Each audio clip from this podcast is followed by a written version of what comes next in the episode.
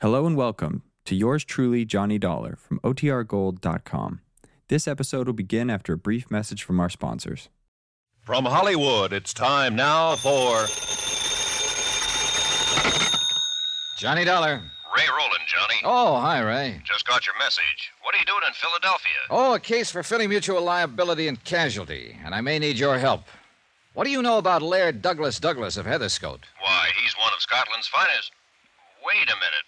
That's your case? Yep, Insurance? and bodyguard. How's about lunch? Johnny, have you met the. Have you met his lairdship? Yeah, and I nearly lost a leg doing it. Oh, then you know. Yeah, I know. oh, shut up.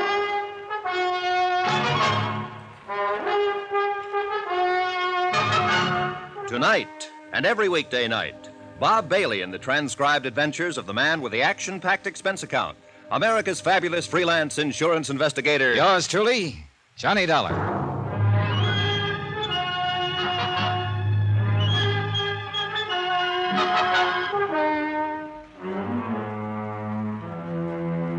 Expense account submitted by Special Investigator Johnny Dollar to the Philadelphia Mutual Liability and Casualty Company in connection with my investigation, or rather my involvement in the Laird Douglas Douglas of Heatherscote matter. And I wish I'd had some idea of what I was getting into before I ever left Hartford. But it's too late now. Expense account item three, thirty-nine fifty. One pair of slacks. For within a few minutes of my arrival in Philadelphia, Harry Branson of Philly Mutual buttonholed me and dragged me up to his office to meet two important clients he had. First was Mrs. Peter Malcolm Kelly Van Pyton. Oh, you wonderful, wonderful man. I am so glad that you've agreed to take on this assignment. Laird Douglas Douglas means everything to me, and I have the utmost confidence in you. I'm sure Laird Douglas will, too. And then came, well, Mrs. Van Pyton made the introduction.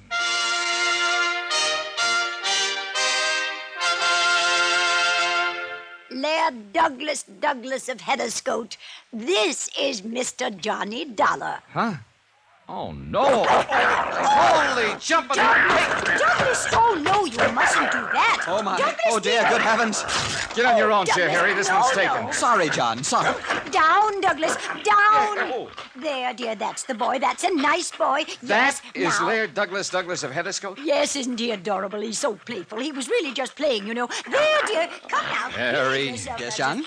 This is the client you called me all the way down from Hartford to see? Yes, John, yes. 750 a week, practically unlimited expense account. Oh, dear, just look at your trousers, Mr. Dollar. I don't need to, thanks. I can feel the draft. But you'll need new ones. Here. And I insist you let me pay for them. Down, Oh, Douglas, down. Here, Mr. Dollar. Will a hundred dollars be enough? Uh, gee. No, here, a hundred and fifty. I can see those were very, very nice. Well, uh, you See what I mean, John? Here, please. Now, I insist you take it. And if it isn't No, no, enough, no, no, thanks. That's plenty. But now, Harry, you listen to me. John, I know what you're going to say, but as I explained to you on the way up you here to my explained office, plenty, but not nearly enough. But I tried, I really I tried. think you Boys. and I had better have a quiet little talk, Harry, and the sooner the better. Oh, boys, please, can't you do that another time? Please come down from those chairs so Mr. Dollar can meet Douglas and we can make all the arrangements. Please? Mrs. Van Pyton, that's precisely what I want to talk about. You really look very funny up there. And see, Douglas does want so much to be friends with you. Yeah, you sure it isn't a piece of my leg he wants? Oh, no, of course not. Here, Mr. Dollar, just give him one of these biscuits. I have them specially baked for him, and he'll be your friend for life. Really? Huh? Here, now just come down and hand it to him. Well- He'll love you. It's true, John, I know. Yeah? Then what are you doing up on that chair? I I forgot, that's all. Nice, Douglas. Please, Mr. Dollar. Well, hey, oh, all I hope is he doesn't forget. That's right. Just hand it to And that he him. knows which is biscuit and which is my hand. Y- Yo, uh, here, boy. Here, boy. Now, take it easy, take it easy. Oh, There you see. Now he's your friend, Well. isn't that sweet? yeah, yeah, sure is. Well, well, I'd better get back to my hotel and change, and Harry, I'll call you. Oh, but we haven't made the definite arrangements yet, and I'll want you staying out at our place in Germantown, the Maples. It's a lovely little place, Mr. Dollar. Well, much as I hate to say it, I'm, I'm not quite sure about taking oh, this I case. know. The money. Well, don't you worry about it. Not at all, not one bit. If you'd rather have a thousand dollars a week, that's what we'll make it. And I do wish Mrs. you'd let Van me Pyton. do more about these poor trousers. I know. Why don't you go straight over to Wanamaker's men's store and have them tailor you a whole suit? Wouldn't that be nice? You'd look lovely. in You've it. already given me more than enough oh, to buy us. that. Now just forget it. Now you have them make you anything you want and just charge it to me. Oh, and look! Douglas dear is licking your hand. I knew he'd like you.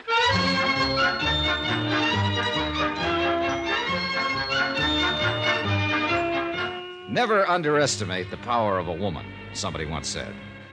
Or maybe they should have said never underestimate the power of a fast buck or a thousand bucks. Anyhow, Mrs. Peter Malcolm Kelly Van Pyton had set her heart on my handling this whole affair, and she simply wasn't to be denied. Couple that with a chance to pick up enough loot in a few days to, uh, well, what would you do? And the darn mutt did take a liking to me. So, with Laird Douglas Douglas in my lap, oh, he's a Scotty, by the way. Scottish Terrier, Mr. Dollar. If you'll pardon my correcting you. Sorry. And it's all because of the show at Ballakinwid on Friday. Delaware? B A L A C Y N W Y D, John. Yes, Bala Kinwid. Laird Douglas Douglas simply must win. Not only best of class, but best of show. And he will if somebody doesn't interfere. Oh, you uh, you think somebody might uh, might do something to to uh, Douglas? Here? I'm sure of it, because it's been tried before. You mean poison him or something like that? Worse, Oh, dope. Poison would let him die a hero, a martyr. But drugs would keep him from winning the show. oh. I- Well, what makes you suspect somebody might try it? As I said, it's been tried before. Last year and again a few days ago. And if Harrison R. Kenworthy thinks he can do it again, he's mistaken. Then you know who did it before. I refuse to divulge any names. But you just said. Mr. Dollar, I will not tell you. All I ask is that you watch over Laird Douglas Douglas until he has won the show. Oh, and if he does win, as I'm sure he will, I'll insist that you accept a nice bonus so you can see I'm very, very serious. And so it went on for another half hour or so, and finally she left after I promised to pick up my bags at the hotel and move out to her joint in fashionable Germantown. I talked a few minutes longer with Harry Branson. I'm so glad you've agreed to take this on, John. As I told you, Mrs. Van Pyton is the most important individual policyholder we have, and doing this favor for us. Harry, it's not the Mutt Show at Bala Kinwood or Laird Douglas or Mrs. Kelly Van Pyton or you I'm doing this for. It's purely love of the green stuff. Whew. That old dame must be really loaded. John, she has so much money. She, well, she doesn't know how much she has. Industrial empire, that sort of thing. All right, all right. But, Harry, if word ever gets around in the trade that I came down here to play bodyguard to a mutt, so help me, I'll have your head. Yes.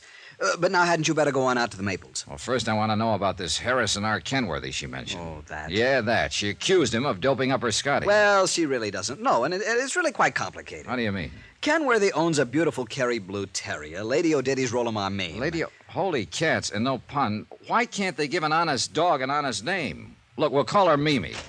Go ahead. Hi, dog lovers. Ray, just in time. Meet Harry Branson, Ray Roland. Oh, we know each other. Hello, Harry boy. Mr. Roland. Sure, Harry called me in last year when these two dogs were at each other's Of course, throats. he doesn't mean that literally, John. You see, Mr. Roland is quite an authority on show animals. I've held it against him for years, ever since school. Well, there's no need to hold it against him, And particularly. I you don't see. mean that literally. Oh, Well, John Boy, so you came down to help yourself to a handful of dear Mrs. Kelly Van Pyton's coin. More power to you. I knew Harry would call you in on the case. Felt it in my bones.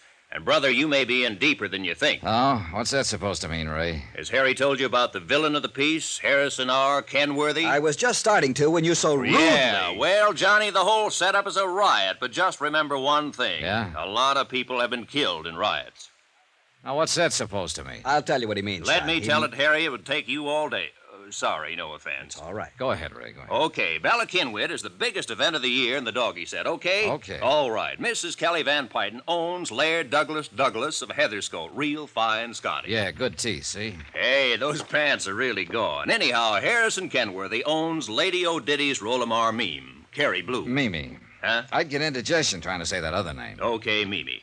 They're two pretty good dogs, especially Mimi. International championship blood and all that. But Mimi's the better dog. Douglas won't stand a chance. I've tried to tell her this, but Well, go on, go on. Okay. Harrison Kenworthy loves Kelly Van Pyton, see? Or Oh, loves her money. Him? He's loaded, too. No, I think the old coot really loves her, and I think she loves him. Right, Harry? Yes, I think I'm inclined to right, agree. but now get this. Yeah? She won't marry him until her Laird Douglas beats his Lady O'Diddy, uh, Uh-huh. Mimi, far and square at the Ballykinwood show. How do you like that? Are you kidding? Oh, no, John, it's an accepted fact. that right. Miss- So what happens? For over a wait year a minute, now, Ray. Wait a minute. If he really wants to marry her, why doesn't he just let her dog beat his? And let her be one up on him right from the start? Never. No, boy, he'd never live it down. You don't know these people. Well, this is about the craziest thing I ever heard of. to you and me, sure, but to them it's deadly serious. Are they in love with each other or with their dogs? Well, it's not just love where the dogs are concerned, but pride, which is just about all a lot of these old lonely millionaires have to think about, to live for. Yea, sometimes even unto the fifth and sixth generation. Yeah, oh, okay, okay. I'll take your word for it. But now she said something about her dog being doped at the show last year. Oh, yes, John. You see, it was just a couple of days. Right, just before the finals. It was an attempt to murder the dog with poison, but emergency care both times pulled Laird Douglas through. She told me it was only some kind of a dope that was Oh, used. sure, sure. We kept the truth from her. You don't realize it, boy, but if that dog were to die, she would. Fact. Oh, now, Ray. Oh, yes, John, and the insurance company must keep that dog alive in order to obviate having to pay off her- Right. After all, her policies amount to a Right. half- It may sound absurd to you, Johnny, but it's no joke. As I said, you don't know these people. But look, it still doesn't make any sense. You just have to take my word for it, and it's happened right here in Philadelphia. Yes, John, and we held the policy. It was an old lady right. named... So there you have it. Okay, okay, I'll, I'll believe you. And so the finger points at Harrison R. Kenworth. Well, she might like to think that, uh, especially since she doesn't know that poison was used both times, but I don't. What's more, the police feel the same. Oh, now, if you say police dogs, I'll slug you. John, there are times when this sense of right, humor of Harry, yours... dead right, and I do mean dead. No, in all seriousness, Johnny, if I were you, I'd duck out of this assignment. Now, don't say that, Ray, unless John No, is... no, here- no, go, go ahead and say it. Something ought to start to make sense around here. All right, listen. The reason I'm sure Harrison R. Kenworthy had nothing to do with the attempted poisonings, the reason the police were called in, the reason I think you ought Will to you get, get out to the of this. point, Ray? On each occasion, Mrs. Kelly Van Pyton had a bodyguard attending Laird Douglas, in addition to the dog's governess, medicos, and so on. Get to the point. Each time, in order for the poisoner to get to that dog, Ray, please. each time the bodyguard was murdered. Still want this case, Johnny?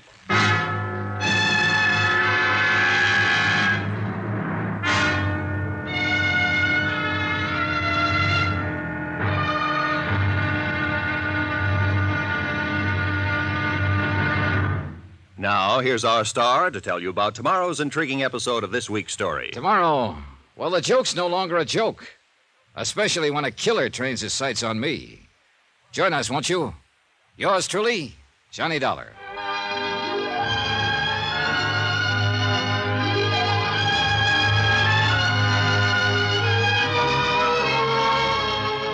Yours truly, Johnny Dollar, starring Bob Bailey, is transcribed in Hollywood. It is produced and directed by Jack Johnstone, who also wrote tonight's story. Be sure to join us tomorrow night, same time and station, for the next exciting episode of Yours truly, Johnny Dollar. Roy Rowan speaking.